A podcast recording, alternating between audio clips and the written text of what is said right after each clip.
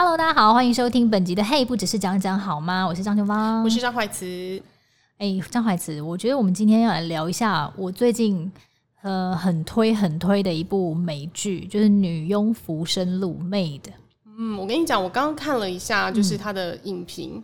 嗯害我非常想看呢、欸，感觉很精彩。反正就是看了呢，心情真的会很差。因为我一开始觉得看完第一集之后，还没有到心情很差，我只觉得说，哇，这个很拍的很好哦，然后故事也写的很好，嗯、而且竟然是真人真事改编。哦，真人真事吗？对，因为就是他是一个作家嘛，然后他自自己把自己的事情写成一个回忆录，哦、然后后来就是拍成。电影对，拍成算是电影吧，算算是影集这样子。对，然后我就觉得，嗯、呃，这个人我实在是太太太佩服了。看完他的故事之后，我想说，我到底算个什么鸟、啊？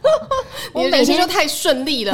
不是，就是想说，你每天在公司抱怨那些事情，算个什么鸟屁事啊？就是 okay, okay. 你根本就是一个超幸福的人。看完他的故事之后，我只能说，天啊，我就是一个没有什么好抱怨的人。就是我们抱怨的那些事情，都只是一些鸟事，鸟鸟事，鸟鸟鸟，上班的那些鸟事，就是没有什么太大的事情。我觉得像他这个人，就是等于是真的从一个很底层，然后爬出来的人，然后爬出来的人就带着他的小孩，这样一步步，然后去做一些打扫的工作，然后做那种人家最不想要做的事情，然后又又又回头。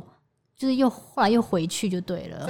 哦，你说他又回去那个，又回去那个原本的家庭，然后后来又再度逃出来，就逃出来两次这样子。然后我就觉得天哪，他真的很有勇，呃，很有勇气。然后所以他原本的家庭到底有多糟糕，要让他这样子回进去出来进去出来？他。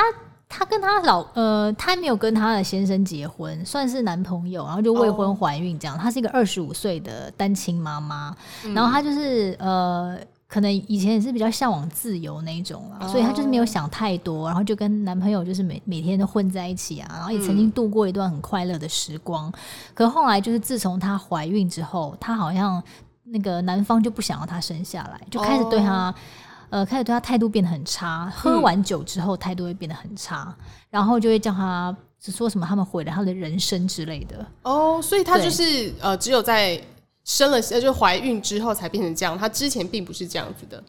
呃，对，她之前还。曾经跟她的那个就是怎么讲，男朋友，嗯，有过一段很快，呃，算是还不错啦，蛮快乐的这样。但、哦、后来就渐渐变了调。可是我相信所有的家暴家庭也都是这样吧，因为不可能就是她婚前这样子，就是这么对你这么坏，还要嫁给他，还是会有啊。有一些人，有一些就是被打了之后，或者是以前就很不开心，可是还是嫁这样。对，因为他觉得嫁，他可能就是爱我才会生我的气、啊、哦，就是。等于是跟恐怖情人、啊，就是在乎我啊这一类的邪恶的想法。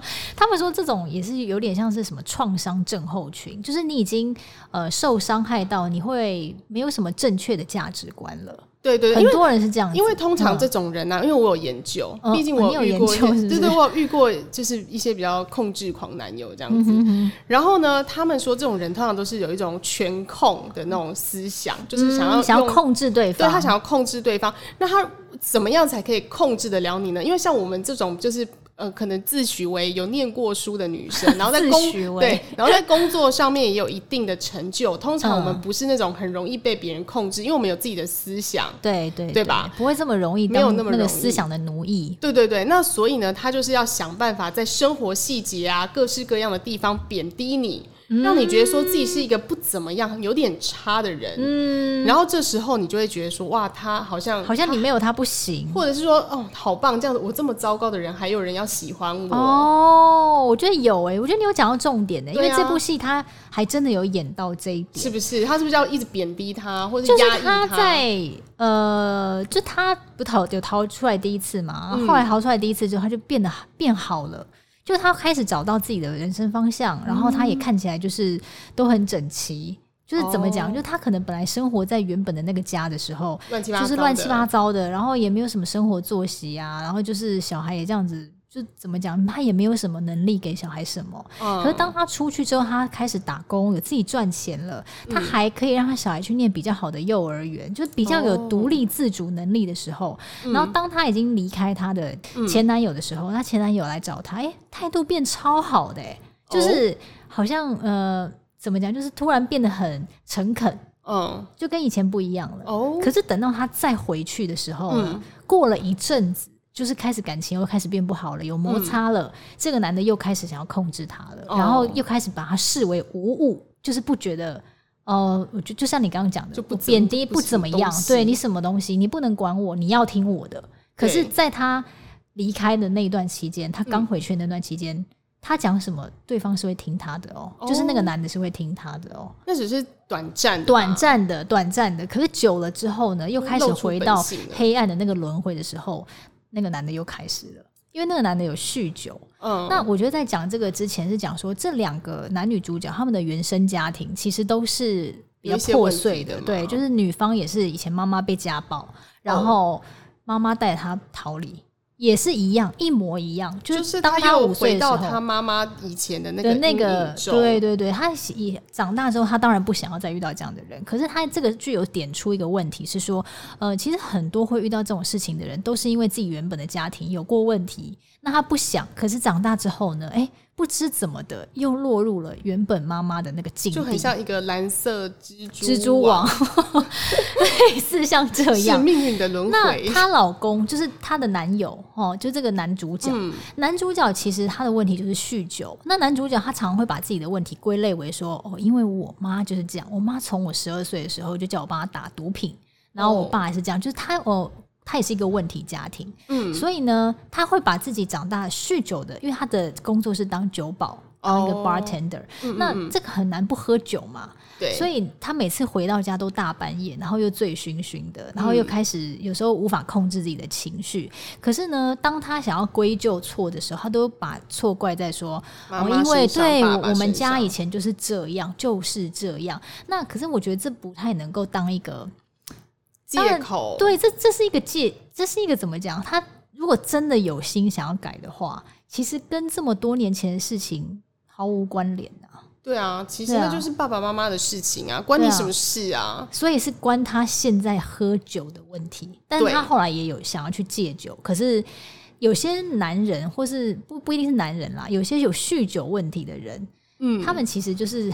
这是一个成瘾的问题。那你既然已经上瘾了，如果有赌博或者是喝酒或者什么有上瘾了，其实确实是很难戒掉，很难戒掉。而且我觉得它有时候也是一个心灵的依靠，就是我想要逃避什么事情的时候，嗯、我选择用这个方式来逃避。来逃避。对、嗯，所以今天我也是列了呃几点啦，就是我们可以来讨论一下说，说这个剧当中其实有一些。演出来的一些重点，那如果是我们遇到的时候，其实会怎么做？嗯，因为我相信，其实呃，很多人可能现在此刻还是 有遇到这个家暴的阴影。对啊，对啊，他可能有有有一些没有那么严重，他就碍于颜面，可能就不敢讲，不好说，不好说。那或者是说真的太严重了，就是像这个主角，他根本就没有跟外界联系的。空的空间跟管道哦，这也是一个家暴者很严重的问题哦，控制狂啊，就是说这个通常这个男性他除了要贬低你之外，他也要想办法断绝你跟原生家庭的男性，不一定男性，就只能说大多数了。这个这个性别的这个。想要暴力的人呢，他也会希望你尽量，他可以尽量断绝你跟原生家庭或是朋友之间的联系，因为他不希望你去求救，对，让他孤单，就没有地方求救，让他烂，让他烂在家里，对对对，就只能依附我。对，那这个我是觉得说，这样这个女的啊，她一开始是真的受不了了，她就是呃。她原本想说，她可能都可以忍受，可是直到有一次呢，她老公就是有摔玻璃，嗯，然后那个玻璃碎片飞到她女儿的头发的那个上面。哦，他们家都他们都没有受伤，所以她一直觉得她自己没有被家暴。可是直到呢，他逃离了，对不对？他就觉得说不对劲了，他就觉得说怎么、嗯、怎么会这样子？我女儿怎么会头上有玻璃碎片？然后他有一拳打在他的那个脸的旁边的墙壁，哦，但他没有打他。嗯，然后他就反正他就受不了了嘛，他就半夜就开着车冲出去了。然后等到他去那个找社工帮助的时候呢，对，他就是完全不知道自己该怎么办。可是他最后就讲讲讲讲，那个社工就说你可以去家暴庇护所。可是他就想说啊，家暴。他完全没有想到这两个字，你知道吗？因为他不觉得自己被家暴了，嗯、他以为要被打才是家暴。嗯，可是其实呢，这就是牵扯到说，其实家暴分很多种，有肉体的家暴，也有精神家暴。那他其实就是面临到精神上的家暴，因为他压力会很大，就是情绪虐待啊，就是她每天其实都会很害怕，说她老公喝完酒回来，今天又要发酒疯了，或是今天又要摔东西了，嗯、或怎样？哎、欸，没有被打没有错，我身上没有伤，可是。他就是面临到一种无形的一个压力，对，而且他也没有钱，他的经济来源都在他先生那边，哦，所以他他也第一次冲出去的时候，他是没头没脑的冲出去，他现在也没有带一些钱就走了，可能有吧，我不知道，反正他第一次就是真的是受不了了，对，然后他就开始自己要打工，然后别人就介绍他的工作，他其实根本就不知道他自己要做什么。然后别人就说、嗯。啊：“那你可以去做那种钟点女佣，哦、所以他才叫女佣浮生路嘛。对，就是他要帮帮他打扫。每一个家，对，被分配到有些就超级超级脏的那种，有些就是那种豪宅。哦、所以他在自己开始在打扫的呃每天打扫的空闲的时间，可能回到他自己住的地方，嗯、他就会开始写一些日记，因为他其实他是有才华的，他以前有拿到申请大学的奖学金。”哦，对，就是他是在写作这一方面，他很厉害，所以他就写写写写写，然后最后他就是，呃，他写的东西，他就再去拿去申请一次，结果又申请上了。哦，他总共申请上两次，然后第一次的时候他根本没有办法念，嗯，因为他，就生活在那个黑暗当中嘛，他就觉得哦，我我应该不行吧，这样子，嗯，然后第二次他终于有把握机会。就就真的去念了，就带他女儿，就是朝向更好的。天哪，他跟他女儿要又要念大学又要工作，哇，蛮辛苦的。对，你真的又讲到重点，他最后 ending 的地方，他就是说，很多人都会质疑说，单亲妈妈你应该没有办法念完吧？嗯。可是呢，他就跟大家讲，突然觉得好想哭，哭了是不是？突然觉得很感动。他就说，其实呢，大家都不晓得我是多么多么的辛苦才走到这边，所以这些单亲妈妈念这个大学对他来讲根本就不是什么。因为他前面经历那一些实在是更辛苦，根本就是地狱吧？我觉得。哦。Oh. 对啊，因为他是呃什么都从零元开始，他是从零，对就是基本上负债吧，然后身上从零块钱开始赚，嗯、然后一开始他是去住那个庇护所嘛，嗯、可是那个不是给他永远。是三百六，不能一直住的，因为它只是一个过渡期，所以他后来去住那种有游民的那种收容所。天哪！然后是那种可能有一些是根根深对复杂，可是他还是愿意住哦。嗯，他还是愿意住，然后。可是呢，后来因为房子有问题，所以他又要搬家。他总共好像搬了八次家，还九次家，就带着他那三岁女儿，对孟母还三千，他根本就是三千的 三千的三倍，好像八九次家，他就整个过程很波折，很波折，就是一直都没有地方住，然后要带女儿在外面睡啊，干嘛之类的，我觉得好可怜，哦、因为小孩很需要睡眠，你知道吗？然后他要自己这样挣钱，然后去给他小孩，希望还可以念。更好的托儿所，因为他本来在一个最烂的托儿所，因为没有钱嘛，嗯、只能去那种比较有福利补助的那种。哦、可是那种真的比较差，然后他就想要让他的小孩可能念比较好的，然后刚好有这个机会，对，那可能他也算是有得到一些很及时的帮助，嗯，所以他就有这个机缘啦。其实我觉得说他在整个过程当中真的太辛苦了，因为他要去做打扫的工作，对啊，然后一开始他是轮流跟他前前男友。因为他他跑出去之后，他前男友要跟他打官司。为什么？他抢他女儿是不是？他觉得说你没有你没有我的同意之下，这是违反法律的。有有吗？因为他怎么讲？就是他们两个没有结婚啊，所以那个小孩照理说是那个女生的啊。可是他们有共同监护权，然后那个男的就去找律师，然后那那个男的去找律师要跟他打官司，就说要把那个监护权抢回来。哦。对，然后呢，一开始这个女的呢，这个女主角她什么都不懂，她根本也不知道那个是是不是法官还是谁，她就上去讲了一堆话，结果就是都对自己不利。哇，对，所以就变成她没有律师。对，所以她就变成是说，哦，一开始她就要跟那个这个呃前男友轮流，嗯，所以她变成是说，她可能有一一阵子是没有办法看到她女儿，但是她还是要很很辛苦的去做那些打扫的工作。对。然后再去把他女儿接回来。那这个男的一定会利用小孩，譬如说故意不还他，还是什么之类的那种机会，逼他回家吧？我觉得现实生活本来一开始会这样想，可是后来是发现说，这个男的他根本也无力照顾。嗯，对，因为这个男的他可能要去上班啊，然后他就会请他妈妈来照顾，可是他妈妈根本就是也是有问题的。他妈妈吸毒嘛，对不对？对对对，我觉得其实讲太多有点剧透啦，只是说他在过程当中真的很非常非常辛苦。嗯，好，那我我我觉得我们先来讲一下好了。我觉得就是呃，刚刚讲到肉体家暴跟精神家暴，嗯。嗯，像他们他说那个美国啊，其实不同的州有不同的法律，所以在他们那个那个州，如果打官司的话，如果你要证明人家对你情绪虐待的话呢，嗯、是很难举证的，这蛮难的，除非你要录音吧。或是有第三人要在场，对，哦说哦，对我有看到这样子。可是他女儿才三岁，不能当证人啊。对对对对对，所以我觉得这是一个很很困难的点啦，就是对女主角很不利的点，这样子。像我们现在就比较还好，因为譬如说，大家有可能会传个 line 啊，或是传个什么，呃，或者打电话啊，嗯，这些，就比较有办法留下来当证据。嗯，我觉得其实就是像他们这种比较算是边缘社会边缘的。那他们的生活可能跟我们想象的比较不一样，因为我们的生活很正常，我们有很多很多的朋友，我们可能只要传一个简讯，谁谁谁就知道我们怎么了。可是像他们，他们没有什么朋友，你知道吗？因为像这个女生，她本来就是在酒吧打工，那她认识的就是那个另外一个服务生哦，她没有什么真正的朋友，然后她 自己的家庭也有问题，她的妈妈不是就是。当年被家暴嘛，所以他妈妈后来就变得有点躁郁症，哦，所以他也很辛苦，他还要负担他妈妈的很多很多事情，嗯，不止他要照顾他女儿，他也把他的妈妈的事情也揽在身上，嗯，对，所以我就觉得很奇怪哦，你要想哦，如果说今天呢，我要负担一个我妈妈这样子的，呃，可能就是有点躁郁症的患者，嗯，然后我自己又赚钱能力又不是很够，嗯，虽然我跟我的男友在一起，然后我怀孕了，可是。眼看好像他也没有那么想负责，那、嗯啊、我自己又没有负负责不来，那为什么要生，要生下来？对，所以所以我才说他们的呃生活跟我们想象的很不一样，因为很多人他们不是这么的呃清楚知道我走这一步会怎样，我走这一步会怎样，因为他已经在那样子的一个环境当中了，他很难怎么讲，他的他的生活，他的周遭变得他很模糊，你知道吗？他不知道自己要怎么，他不知道自己要干嘛。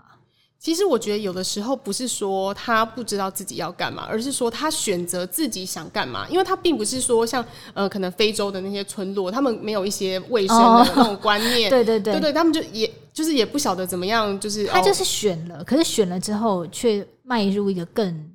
应该是说，通常来自破碎家庭的人，嗯、他们的内心会很渴望拥有一个正常的家庭，家庭然后获得幸福。嗯，可是也就是因为这个想法，导致说他就是没有想的那么清楚。他觉得我现在好像感觉很幸福，嗯、那我如果有这个小孩的话，他可能就会跟我变成一个家庭，我们以后就会很 happy。对、嗯，那就是他脑中的幻想，所以他做了这个决定。可是他没有观察到现实生活中，那个男生其实不想要他生小孩的。对，如果说这个男的不想要他生小孩的话，他勉强把他生下来，他就觉得他可以改变这个男生的想法吗？当然是不可能啊！嗯，他反而觉得说这个小孩很烦，因为婴儿出生就是一个很可怕的虐待过程。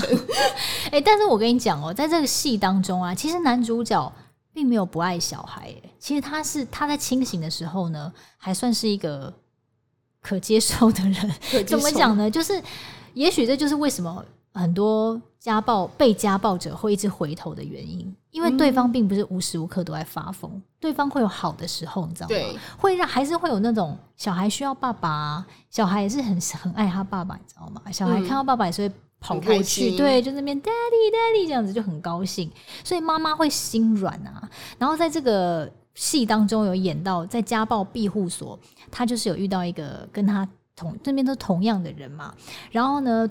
他在已经很萎靡的时候呢，就是对方鼓励他站起来，嗯、就是这个人很关键。那可是呢，等到他真正站起来的时候，有一次他居然在路上看到那个当年帮助他的女的又回到了打他的那个男的身边。哦天哪！然后呢，他就回很回回去，就是请那个管理者，就是那个家暴庇护所的那个马大大家长。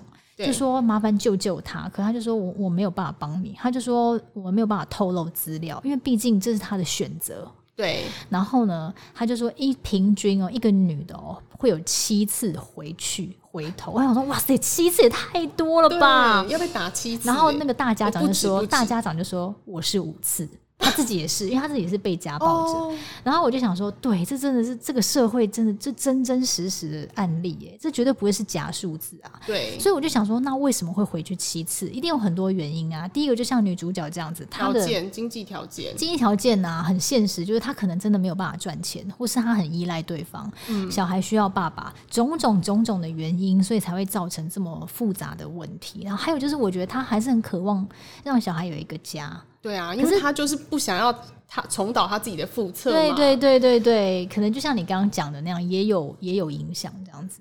对，所以我在想说，不断的回头，可是不断的回头就造成不断的轮回。如果是我的话，搞不好我也会回头，欸，哎，就是会心软，啊。我觉得一次两次是有可能，有可能。那七次，他说平均，平均我说哇塞，好多，喔。而且你要想，你回去不是只被打一次，你又跑啊，一定也是忍耐到，对，对对，一定是受不了了，不一定打，就像是这个女主角一直被情情绪虐待这样子，嗯，对，对，就被恐吓啊或干嘛之类的。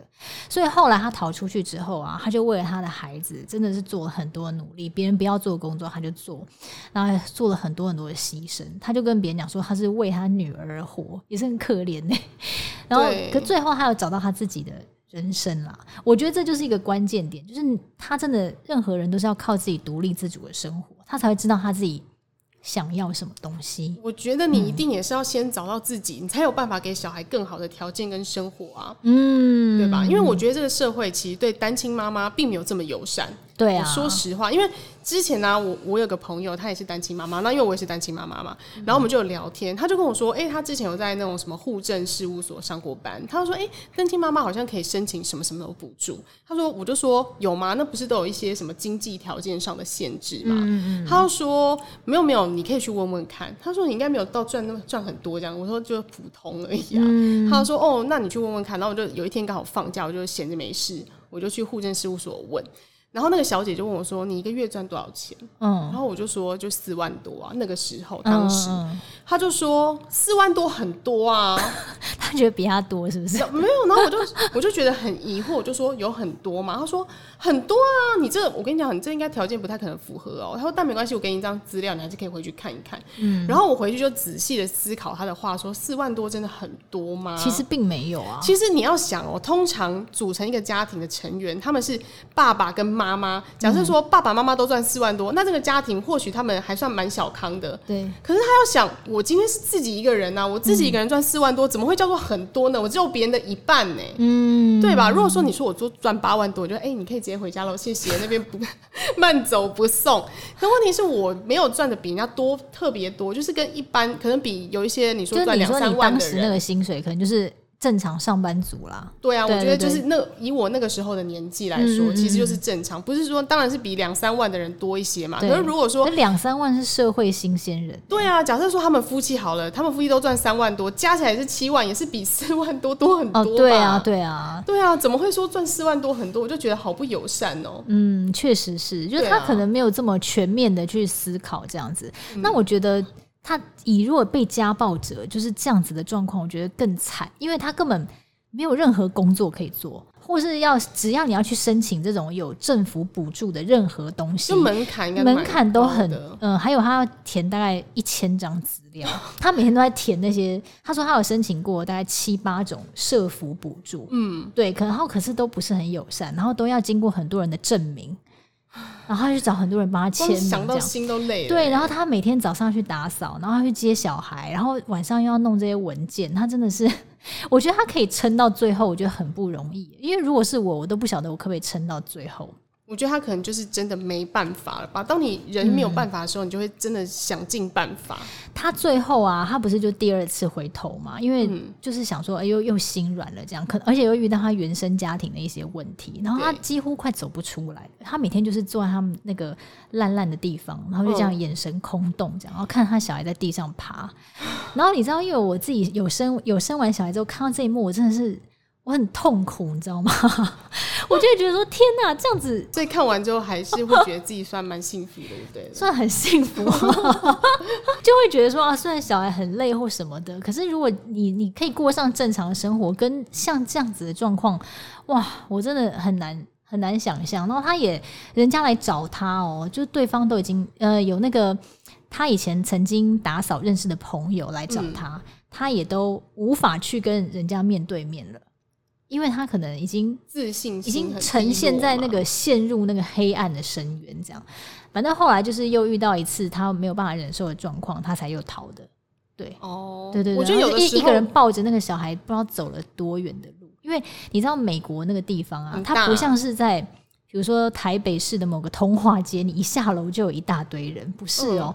他那个地方是那种小镇，所以他没有车的话，他几乎是跟外界完全断绝，就是联系。然后他也没有那个电话可以打，因为他的那个手机通话都用完了。天哪！所以他根本就是完全对外界完全断绝联系啊！所以他才会这么怕那个男的，因为他觉得就没办法了，你知道吗？不知道怎么办，对，不知道怎么办了。我说实话，担心真的是蛮辛苦的，因为你会，你有时候会觉得，就是自己想一想，坐在那边会觉得说，为什么就只有我是这样？没有啊，没有只有你是这样子啊，没有，可是不多啊，就是以现在离婚率蛮高，现在离婚率高，可是不见得每个人都有生小孩，哦，或者是说生了小孩之后离婚率好像。可能不会在这么像我这么早的年纪就就出现啦，比较少。嗯，嗯对，所以我周遭的单亲妈妈有，但是没有没有到很多。嗯嗯，对对对，所以我会觉得说，哎、欸，为什么就只有我是这样？为什么别人就可以看到别的家庭，就是有爸爸妈妈牵着小孩很开心，然后今天我累了可以换老公接手，嗯、或是老公累了我接手，但没有，我就觉得比较没有什么轮替，有人可以跟我轮替的感觉。就是其实我觉得每个人都会有自己的一些。烦恼啦，我觉得其实你也讲到我想要讨论的一个重点，嗯、就是这个女主角她不是打扫别人的家嘛，然后他就去很多地方打扫嘛，然后有些地方就是那种超级可怕那种，全部都大便的那种。为什么？因为可他们那个什么租租租屋解解约的那种，然后可能就是我说厕所啦，整个厕所就是很像被炸过，就那种屋吧。然后他也要他也要去扫那种，还有那种鬼屋，他也要去扫。就很可怕，然后呢啊，重点不是这个，重点是他有扫很多豪宅，嗯，然后呢，他在扫豪宅的时候呢，他就超级超级羡慕他那个女主人的，那个女主人也是一个很厉害的配角，然后呢，他就觉得说，天哪，要是能够过上这样子一天生活，不知道是有多好，因为这是他从来没有想象过的生活。可是有一天呢，那个女女配角。反正她就是喝喝醉酒，也不是喝醉酒啦，嗯、反正就是回到家，就跟他吐露了很多心事，然后他这才发现，嗯，其实这个这个女配角并没有比他好到哪里去、欸，就是他的是被打，是不是？不是不是，他不是遇到家暴，他是遇到说他他没有办法生小孩，他一他很想生小孩，哦、可是他最后是请那个代理孕母，然后他出钱，欸啊、然后有另外一个女的出卵子，嗯、然后再另外一个女的当代理孕母。所以那个女的呢，她就说：“你看很讽刺吧？这个小孩是三个女人才可以养出这样的一个小孩。然后我每天看着她超音波的照片，我不我不知道我在看什么东西，因为她感觉不到任何爱的感觉。哦。然后她老公后来也不爱她了。嗯。她老公就是得了一个，反正就是好像说要跟她离婚吧，嗯、而且还有阿兹海默症之类的。哦。然后她老公就说要跟她离婚，所以她当天晚上就彻底崩溃，然后把这些事情都跟这个女佣讲。嗯。然后她才瞬间觉得说，哦，其实不管在任何阶段或任何阶层的人，其实都会有自己很很不为人知的一面。对对对，所以我觉得其实每个人都有自己的烦恼啦。对啊，天哪，这集真的是很沉重哎、欸。对，就是不管什么人，他就或是我觉得任何人都会有自己很在意的点，或是过不去的那一关，或者自己的痛点或什么之类的。所以可是可能光鲜亮丽的人很多啊，但我们我们看不到他们。很痛苦的点，可是其实是有的，就是现实生活中就是就是有，就是你看那人很幸福，但他可能或许不是你想象中的那样，对，或许他自己对外的人设。然后反而这个女主角她不是有一个三岁女儿嘛，她不是过得很痛苦吗？可是她跟她女儿却是那个这么有钱的女配角很羡慕。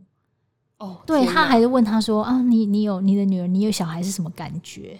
真正自己亲生小孩是有什么感觉？嗯、然后他就他就才跟他分享这样，然后我就觉得说，哦，对，真的很讽刺哎，就是对其实你的人都是羡慕自己所没有的，所以就是要好好珍惜自己，珍惜眼前的幸福。对对对对，以及你心里如果有什么痛苦的话，我觉得真的是要尽量说出来，嗯、说出来之后才有办法，别人可以帮你疗愈，或者是你自己有疗愈自己的能力。对，然后还有就是大家一定要有独立。